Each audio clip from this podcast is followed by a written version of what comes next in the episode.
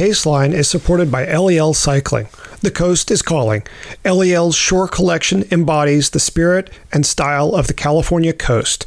All LEL products are crafted in Southern California for shipment worldwide. Now, on to the show.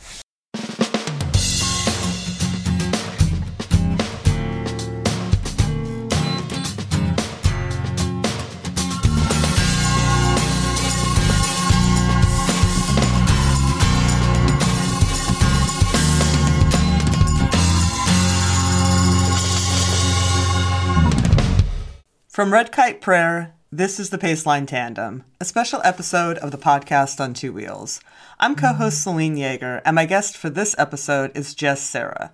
Jess is co founder of JoJé Bars, which are gluten free, mm-hmm. non GMO, real food energy bars that come in amazing flavors like pancakes and bacon and salted chai with chia. Jess is a professional road racer for HB Supermint, as well as an exercise physiologist and a private chef.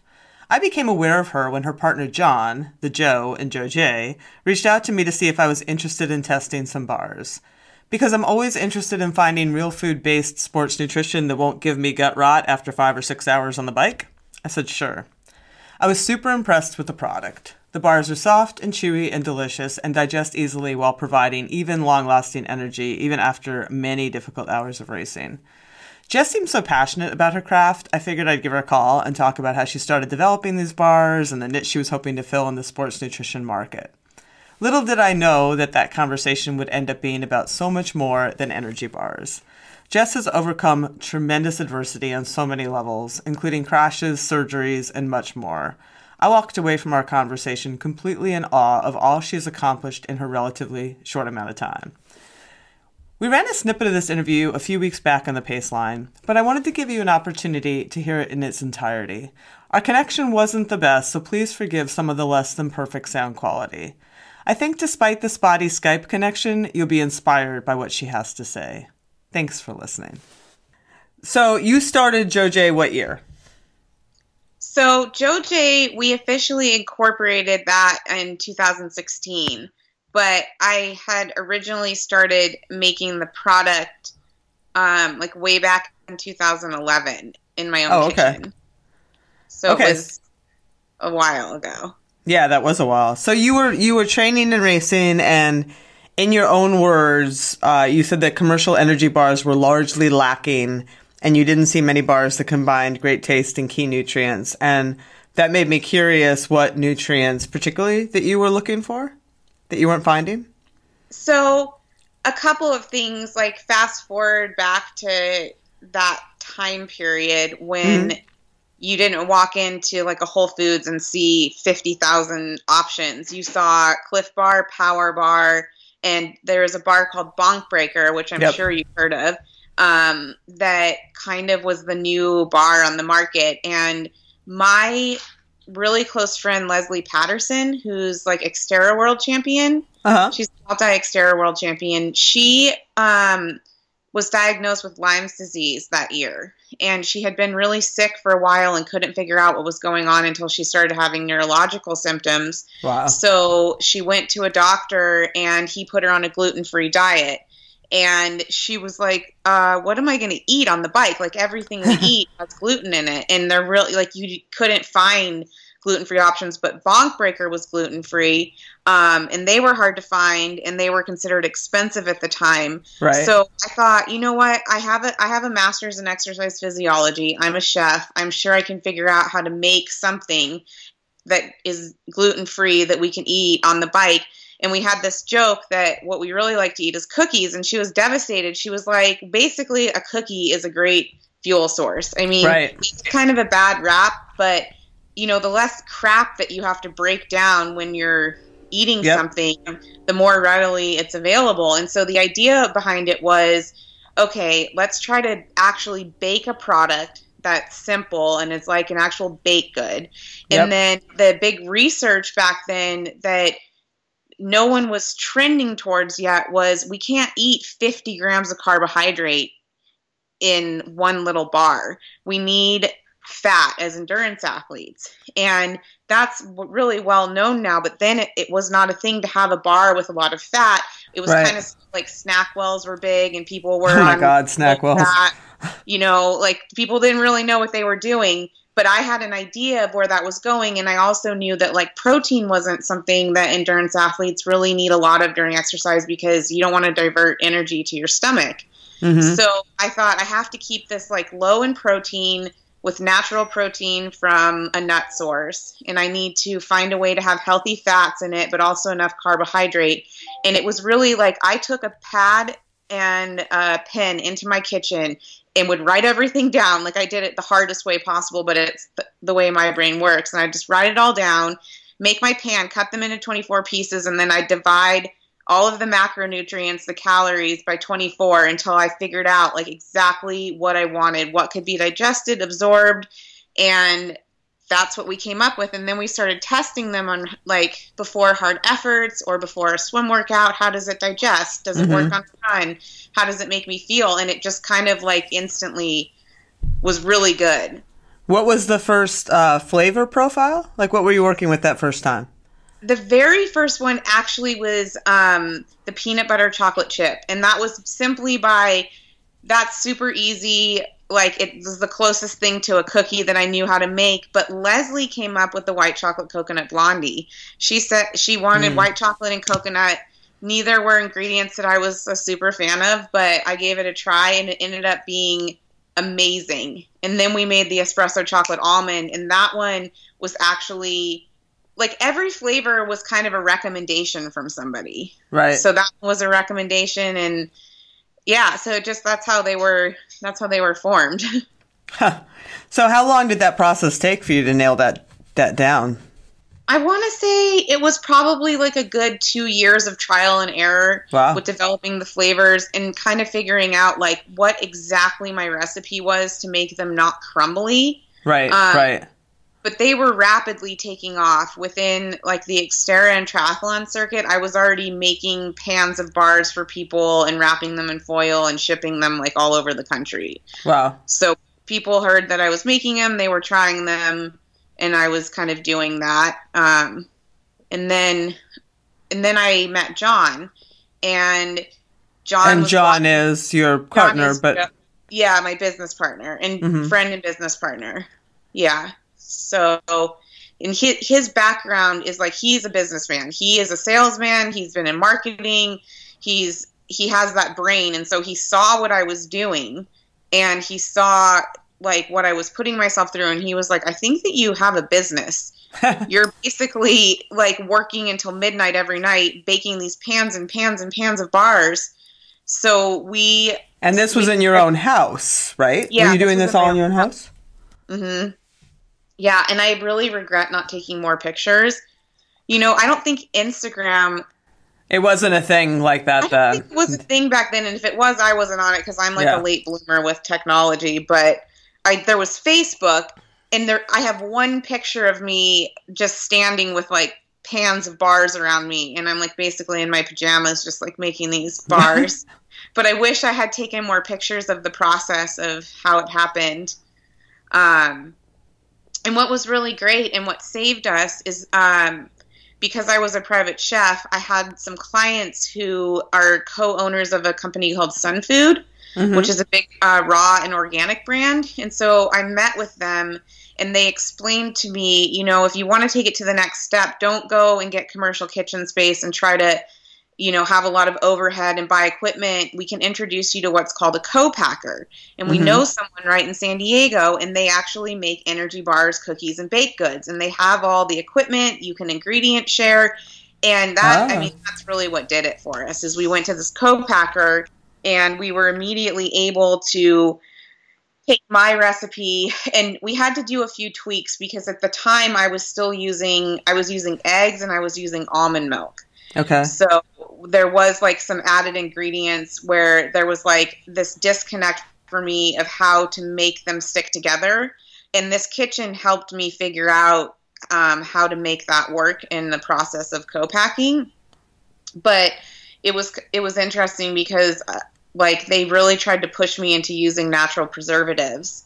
Um, instead of just having the bars be 100% natural. And I Uh-huh. resisted that. Um, and we what we ended up doing is we ended up increasing the amount of honey that were Mhm. in the bars, and they just naturally preserve themselves that way. Oh, that's awesome. What kind of natural preservatives? I'm curious because I've just been writing about that. What were you looking at? Citric acid. hmm Yeah. I think it has uh, funny, chalky aftertaste. Yeah. I just didn't like the idea of using anything. I was like, why would I do this? Like, I want to be different. Everyone's using this citric acid, and all bars are like these little cardboard things. So I resisted that, and it almost didn't work. Um, we had some bars like they were molding after like two months, but as soon as we, as soon as we sucked moisture out of them and added honey in, Wow. boom, totally fixed the problem. Did an accelerated lab test, and they had a shelf life of nine months immediately. Wow, that's awesome. So you could have just Yeah. like done this and and and kept the bars in your own pocket, but like, how did did you did you immediately want to? I mean, you went from making these for a friend to like shipping them all over the world. Like, did you think of yourself as a business at that point? Were you thinking that way at all, or you were just like, oh, these people want this stuff, and I guess I'll just. You were selling it, I assume. You weren't just doing this for because. Yeah. okay. I was selling it, and I mean, my profit was sort of low, and I was using all of the extra money to experiment with. Um, so I, I would say, like, I never really thought of thought of myself as like a businesswoman or an entrepreneur, and I definitely wasn't getting into this to like make a lot of money or have this company. But I think that's where John saw the value in it, and Mhm. He's really the driving force behind that. And then once I realized that I was making something that just made people so happy, that I mean, that's why I like cooking to begin with. That's why Right. I like being a chef in the cycling world, is because you see athletes come in from a really hard day on a camp and they eat your food and like everyone turns silent at the dinner table and they're just like yes i nailed it and i just really like that idea of like having a product that was so, so good for you and people that were experiencing health issues and so i was like okay i'm on board with this i, I want to do this Oh, that's cool. Yeah, I mean, I um, I can't remember the one that I tried first. It might have been the apple. mm-hmm. Um, and you have a bacon pancakes and bacon Pancakes and bacon. That's right. Uh, yeah, I mean, it, I I think what's what's most noticeable about them because I have a very uh, I have a really sensitive gut. I don't think of myself as having a sensitive gut, but after six hours on the bike, I have discovered that I can only eat so many things. You know, like if, if and once it shuts down, as you know, like it's done. Like once It's your guts, yeah, once your gut starts taking things.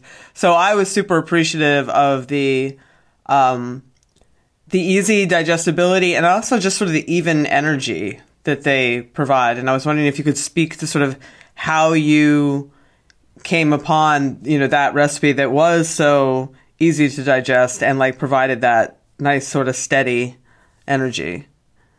So I think a lot of that was making them so you're using like different systems eh, where you're like where there is more fat, right? Mhm. So when you're at about 70% of your maximal effort or less, Mhm. you're accessing fat as a fuel source. The issue was is that we all know that we need carbohydrates, right? For intense efforts. We need them for our brain. Like to be mentally acute and I mean, I, I honestly don't know how people are doing these keto diets, but that's a whole nother topic. Right. Anyway, so we know that, but I think that the bars that were so heavily using just carbohydrates were like you can't process and use that many carbohydrates at once anyway, so it's causing that gut rot hmm right? So by taking a little bit of that out and adding the fat in, which is our primary fuel source at about 70% or less of your maximal effort, you're having something that one, fat is digested a lot slower. So it's sustaining that energy. And it's kind of like if you're thinking about this like line of carbohydrates, like the up and down, just think like the fat filling in the Mhm. hole and the just enough protein to keep Okay. you sustained, but not where it's like because protein is the only macronutrient that's actually digested and absorbed in your stomach. Everything else passes through your stomach and it's digested and absorbed in your colon, so or your small intestine. Right. So when protein, like something has to go to your stomach to get that protein moving. So I didn't want Right. like a protein bar. And I, I really think that it was that simple. Like it didn't need to be anything more overly complicated. It was just kind of tweaking what we were already doing Mhm. and then using really clean ingredients like nuts. We take our peanuts, we grind them, we mix Right. them with oats and coconut oil. So it's all things that like your body can access. It doesn't have to like spend a lot of time breaking it down because it's not processed. There's no preservatives.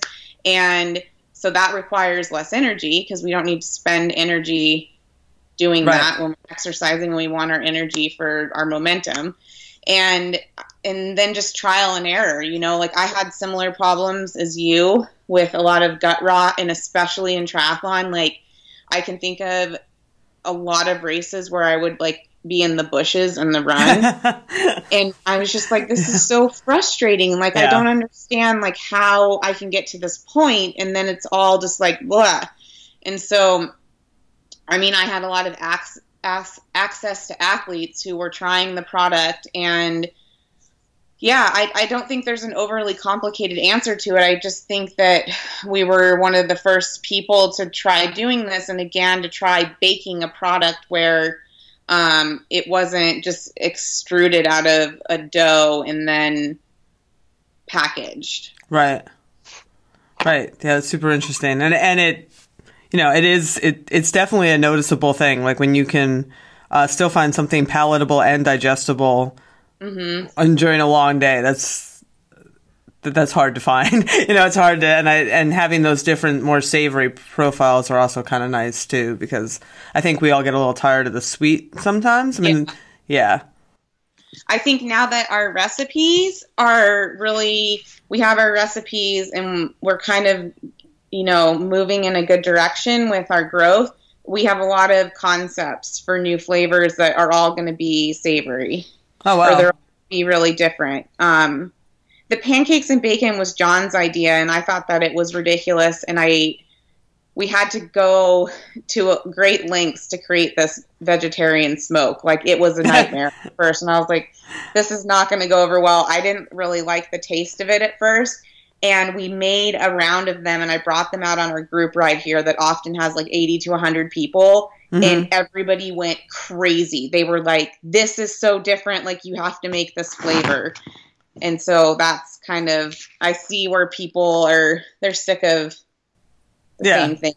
the same same things and a lot of it's just it's just a different flavor profile, right? And it Yeah.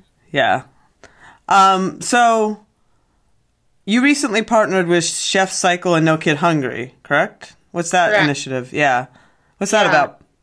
So I I got introduced to Chef Cycle for No Kid Hungry actually in 2017. Um, my I believe it was my friend Jeff Mahin, who he's also a chef and a cyclist. He has you might have seen his product. It's called Split.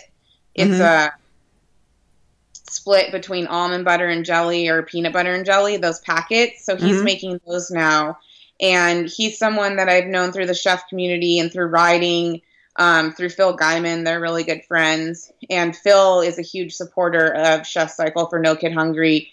Um, like the majority of the profit, I don't even think he makes any money at Esfondo. I think the, all of the profit actually goes to that organization. So they got me, they introduced me to that. And it turned out that the first year that I was able to actually fundraise and complete the chef cycle portion of it, it happened right after Tour of California. Mm-hmm. So I was able to build a lot of momentum because you have to raise seventy five hundred dollars to do the ride. So it's a significant amount of money to Yeah, raise yeah. um, and it's a lot of celebrity chefs who have restaurants and other ways that they can do fundraising and i did it basically through the cycling community through tour of california fans and people just following what i'm doing which is a little different than just being a chef and so i did i raced toward california and then went over the next day to santa rosa and did Chef Cycle. And so it's just a pledge to um, raise the money, and all of the proceeds go to different programs of No Kid Hungry.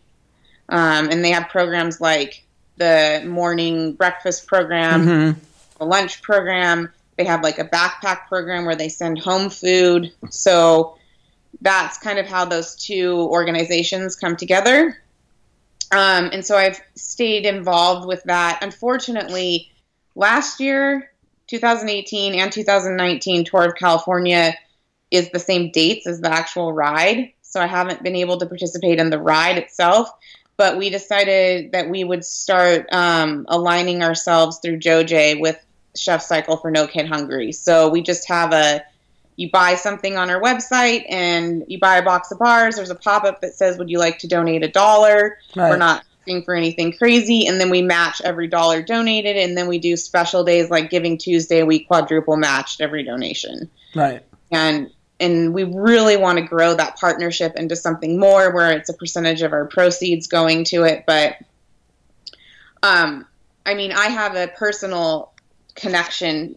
Um, the reason why I chose that um, and why it's so important to me is well, one, like the example that we're setting for kids as chefs, cyclists, you know, pursuing your passion, working really hard, physical activity, and also a lot of chefs are coming. It's changing their lives to ride bikes, right? Mhm. There, a lot of chefs are overcoming addiction, Yeah. um, alcoholism, and it's this massive wave in the chef industry right now. And I think that it's really cool. But um, I come from a single parent home, and my mom was a cleaning lady. She raised my sister and myself on around $10,000 a year cleaning houses and apartments, which as an adult now, I just don't even see how that was possible. And she did a fantastic job of it. Um, but I was one of those kids that was trying to hide that I had like the free meal ticket or you know I was embarrassed because on pizza day I couldn't get pizza because it cost an extra dollar and a lot of we we were on um, not food stamps but we used the food bank Mhm. so our food was dependent a lot on the food bank and then food from the condos that she would clean. So I have vivid memories of like running into these vacation rentals and hoping that there'd be like ice cream in the freezer. My sister and I would run in and we'd be like, "Did ice cream or like something that we didn't usually get to eat. Um, and so I understand like that it's stressful and it can be embarrassing and that like a kid's identity and ability to do well in school can be formed based off of having food and having good nutrition or just the fact that they understand that there's people that care enough about them to access that. I think it makes these kids like some of them come out to the rides and it makes them feel really good. It makes them feel like there's people who believe in them. So that's why it's so personal to me. Um, and why I want to really like grow with this organization. I'm totally choked up. I'm actually like totally choked up. That is that's a very um that's awesome. That's a, that's that's a really great story and I think such an important reminder to all of us who you know, I think I think so often so many of us are so busy trying to stay away from food that we forget there are people that don't have food. Right? Mhm. Yeah. That's actually a really interesting point. I mean, yeah. How much sugar is in it? Is it this? Is it that? It's like yep. yeah. choice, really. Yeah. Yeah. No, I agree with you completely. Thank you for sharing that. I mean, I, Yeah, I, I, th- I think that's that's that's super important. Um, and what a great what a great use of your talents uh, and and giving back. So speaking of your talents, we haven't really talked about you as a racer, though you have you know alluded to some of your races. You are still actively racing, correct? Like I am. I race on the Hagens Berman Supermint uh, pro cycling team. So next season or 2000, it's already 2019. I keep forgetting. it's my third I understand. year. my fifth year professionally on the road, um, and I'm I'm really excited. We have a great team. So it'll be. so when did be- you start doing mostly because you were in the triathlon world too, right? Like when did you make that jump? I kind of have I have a crazy story. We could go so many directions with this, but I'll try to give you the short short version. So I I found triath I found cycling in general when I was in grad school. I was doing research that required cyclists to come in, do a VO2 max test, put an anal thermometer in and sit on an environmental chamber. so my mentor professor suggested that since everybody asked me, "Have you done this?" he was like, "You should probably do this, so you can be like, yeah, I've totally done it." So I put myself through the protocol and found out that I had this like massive VO2 max on a bike, and I did not ride. That's bikes. awesome. I, I wanted to ride bikes. I saw people riding around here, and I was like, that looks really cool. Um, but it's an intimidating sport to get into, so um, I I knew that I had the ability, and then that same professor gave me a mountain bike and brought me out on the, their mountain biking team. Where so was that's this? kind of that's how I started um, on the bike. And where were you at that point? Um, I was at San Diego State. Gotcha. Yeah, so San Diego State um, started riding mountain bikes, but I read about Xterra in a magazine and it sounded super cool. I read about the world championships and riding on the volcano. And another professor of mine, he is married to Leslie Patterson. And I had seen pictures of her in his office and she looked really badass. And I was like, hey, does your wife coach for a triathlon?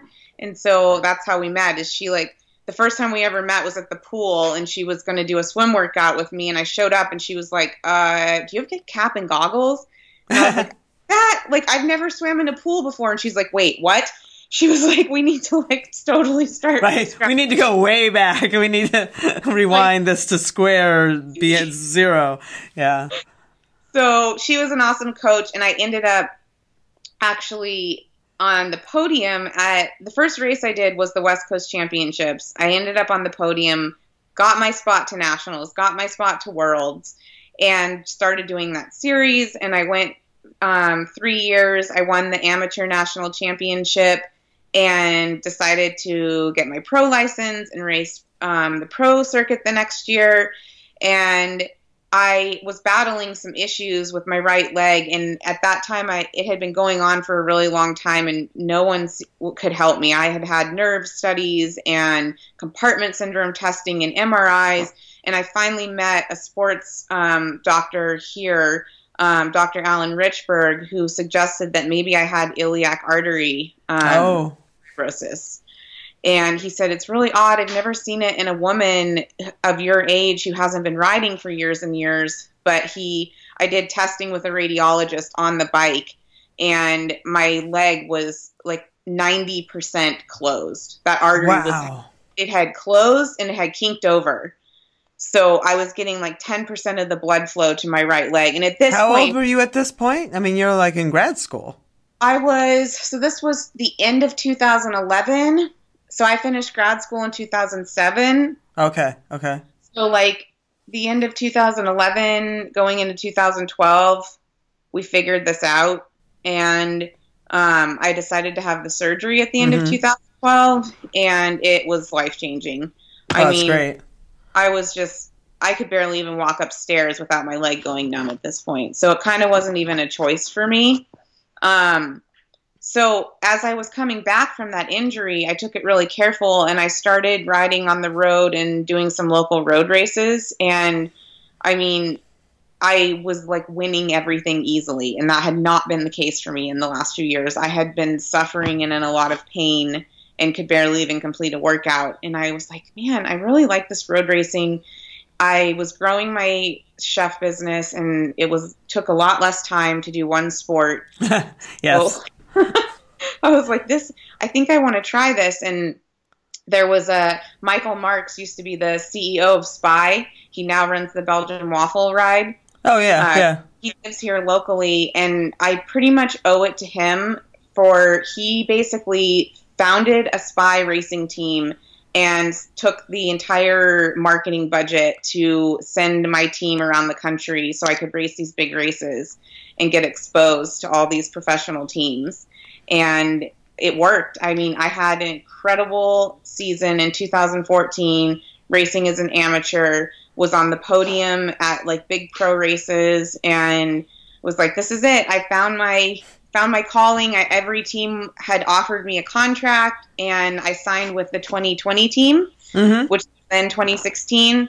And I had this idea in my head, still humbly, but I wanted to be on the Olympic team. And they were sending me with the national team to Europe in the spring. And it was just like, oh, I finally made it. And going through that winter, I started to have symptoms on my left leg. And within two weeks, I knew immediately. I went back, saw my vascular surgeon. He's like, yeah. He's like, this uh, one's got to go. is it genetic? I mean, is there a It's- genetic component?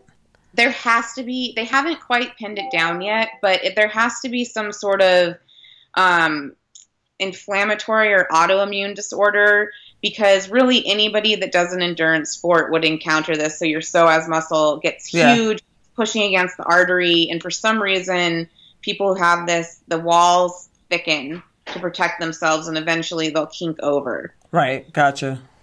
and I think it's way more. I mean, there's so many cyclists now who are coming up with this problem and having this fixed immediately. Um, so I went through the surgery to have it fixed, and that pretty much took me out of the 2015 season. I raced some, but it was like a slow comeback, and then I was coming back in 2016 really strong. We had just won Redlands. Um, we went to Europe came back, won Redlands, went to race Gila, and there was this huge crash of like 60 people, and I got slammed into a concrete wall um, on this bridge, and it actually it was the weirdest crash that you've probably ever heard of. It happened in an instant. I was on the front of the field, and we were doing about 45 miles an hour on a false descent, Mhm. and washed us. And so I got slammed into this wall, but I got flipped in a way where I turned around and I must have used my hand to block my face, but my legs went through metal rebar that was sticking out of the wall. So I was impaled Oh my God. the wall, broke my hand, arm, and wrist, and the metal went through only the muscle on my right leg, but it broke my leg in two spots on the left side. And it was like, um, it was bad. Like I think It I sounds really, really bad. When you say impaled and a bunch of broken bones, that's really bad. it was like that basically even the men's peloton that rolled through after us they remember it because i apparently was still on the ground and i was screaming and i thought i thought that i would never go back to racing not because i couldn't make a comeback but the comeback from that required so many surgeries like basically a full reconstruction of my wrist twice because the first one got really messed up. Um, they had to go in and irrigate my legs. It was like really serious situation with metal going into my legs, and I was in so much pain that going to the bathroom was like an hour long process of figuring out how to get my body out of bed. And into this bathroom and like I was just like there's no way I can ever race a bike again. I could never put myself at risk, but the human mind is a funny thing how resilient it is because you have this way to erase that pain somehow. It's like the pain of a race. You know what I mean? Like how Mhm. many have you ever been out there and you're like, I'm never freaking racing. Oh, all the time. Every every single time. This is the last one, and then somehow, like three days later, you're already like, hmm, As soon as actually, yeah. maybe. Yeah. So I don't know what's wrong with us, but I kind of like it. But you got over um I mean, I would think that the the mental part of getting over something like that would be harder. Is it just because that the crash wasn't it was so strange? I mean, do you, were you able to sort of get over the fear? I mean, you've got to be scared as hell in a pack again, or no? I think like I had had another weird crash where my tire came off my wheel. Um, that's kind of I mean I broke my collarbone and stuff, and it was insignificant. And so it's like the two times I'd ever crashed weren't my fault. Right. And through going through my artery surgeries, that then this thing, I, I probably could have went to a really negative place, but it's like I woke up and was in the best place I'd ever been in. I was so happy and so positive, and I don't really know what it was. It was like all of a sudden I just realized like, okay, this is not going the way that I had planned, but I'm going to be really miserable over the course of the next few months if I don't get my head on straight. And I had a ton of support, like people who were willing to do things for me and offer me help financially. And um, it ended up being like oddly a very positive experience. Um, and I think it helped me let go of a little bit of anger that I was holding on to for things just not working out. Mm-hmm. I I kind of just had this like knot in me that was like a little bit bitter.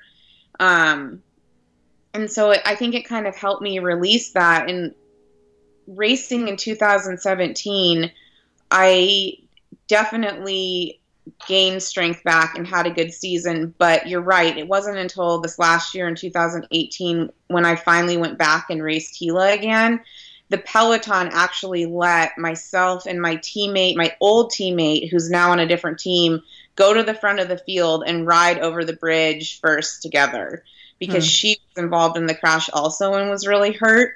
Um, and I didn't think that I was attached to that crash or anything, but the second that I did that, I completely changed as an athlete this year. I mean, I went from like kind of racing here to like racing back here and enjoying racing, not going into every race holding my breath, wondering like, wonder if this is going to be the next day that something happens. Right. That's great. That's really uh So so how do you um how do you how do you fit it all? I mean like are you what's your business plan and how does that match up with your racing plan right now? Like what what does that look like? Well, it's definitely, I guess the unique thing about women's teams is like most, we make my salary, we all make the same salary um, on my team, um, Mhm. which is thousand dollars. So What what's that what's the amount? I'm sorry. seven thousand. Gotcha. Okay. Yeah. So everybody that hasn't always been like that. Um, I have made more money, but I like that our team is paying everyone equally. I think it's kind of cool. Mhm. Um, so every clearly every single person that I'm racing with, and almost every single if you go into the women's peloton, you're going to find PhDs, you're going to find Oh, teachers, yeah. you're going to find all these unique people. And so on my team, it's kind of like um, we race, we train, and everyone is back at the homestay working, and it's very motivational. We all Mhm. support each other. Um, I'm exhausted a lot of the time, and it's really hard to balance. And I've actually been working with like a mental um, coach here, like a mental health coach, um, to figure out how to beat myself up less about not being able to be perfect at three things a day. Because that's my problem is like, I want to be a chef, I want to be JoJé Bar, and I want to be an athlete, and I don't want to neglect anything on a given day, but it's just not possible. Right. So it's like John is an understanding business partner, and he takes on a lot of the work when I'm traveling. My boyfriend Sam um, is involved in the company, and he basically, not basically, he, he works for free. So we have like a third body helping us do social media, picking up orders from the kitchen. Like, so there's, it's kind of like the story of any small business or any small brand. There's a lot of help that you don't see going on. And I, I think I work really well when I'm busy. And so I just, I arrange my schedule where I can get up, knock out some work, get my training done, um, and then go back to the office, pack orders, or if I'm traveling, I'm coordinating with John on email. And then the cooking work I do, I know kind of in advance um, how to plan that throughout the year. Um, so it's definitely a balance, and it's it's not perfect, but um, I've made it work for a little while. hoping hoping to make it work this year too. Excellent. Um, I thank you for taking the time to share your story. I I I, I knew this would be an interesting story about uh, energy and energy bars, but it's been so much more, and I really appreciate uh, everything that you're doing and and what you're contributing to our sport and beyond. Thank you. I'm really honored to be interviewed. Well, um, when's your next race? So we race um, Valley of the Sun in Phoenix after team camp. which is February 15th, 16th, and 17th, I believe. And then we go to Redlands is super early this year. Um, it's March 13th. oh, that 17th. is early. Yeah. So that's the first big one. And that'll be special. So this, in 2018, I actually won the crit at Redlands. Um, and then the sprinter's jersey, which all, it all happened in like a breakaway scenario where I was like racing for our sprinter and then it, it happened. And so I think for me, like as far as when I was making a comeback to do that in my hometown community was really awesome. Mm-hmm. Uh, Redlands has always been one of my favorite races, so I like that it's early in the calendar. Um, we have an advantage living here because I have nice weather to train in. Right, totally. It's it's yeah. uh, nine degrees here, so it's it's yeah. quite different. It was like probably seventy degrees here today. Yeah, well, it's a little different. So, well, I again, I appreciate your time and um, best of luck and keep making such great products. I want to thank our guest, Jess Cerra, for joining me on the Paceline Tandem. You can learn more about her at her corporate website, jojebar.com. And that's a wrap for the show. I hope you've enjoyed it, and if you have, I hope you'll leave a good review on iTunes or wherever you get your podcasts. Until next week, I'm Selene Yeager, inviting you all to enjoy the ride. Thanks for listening to The Paceline.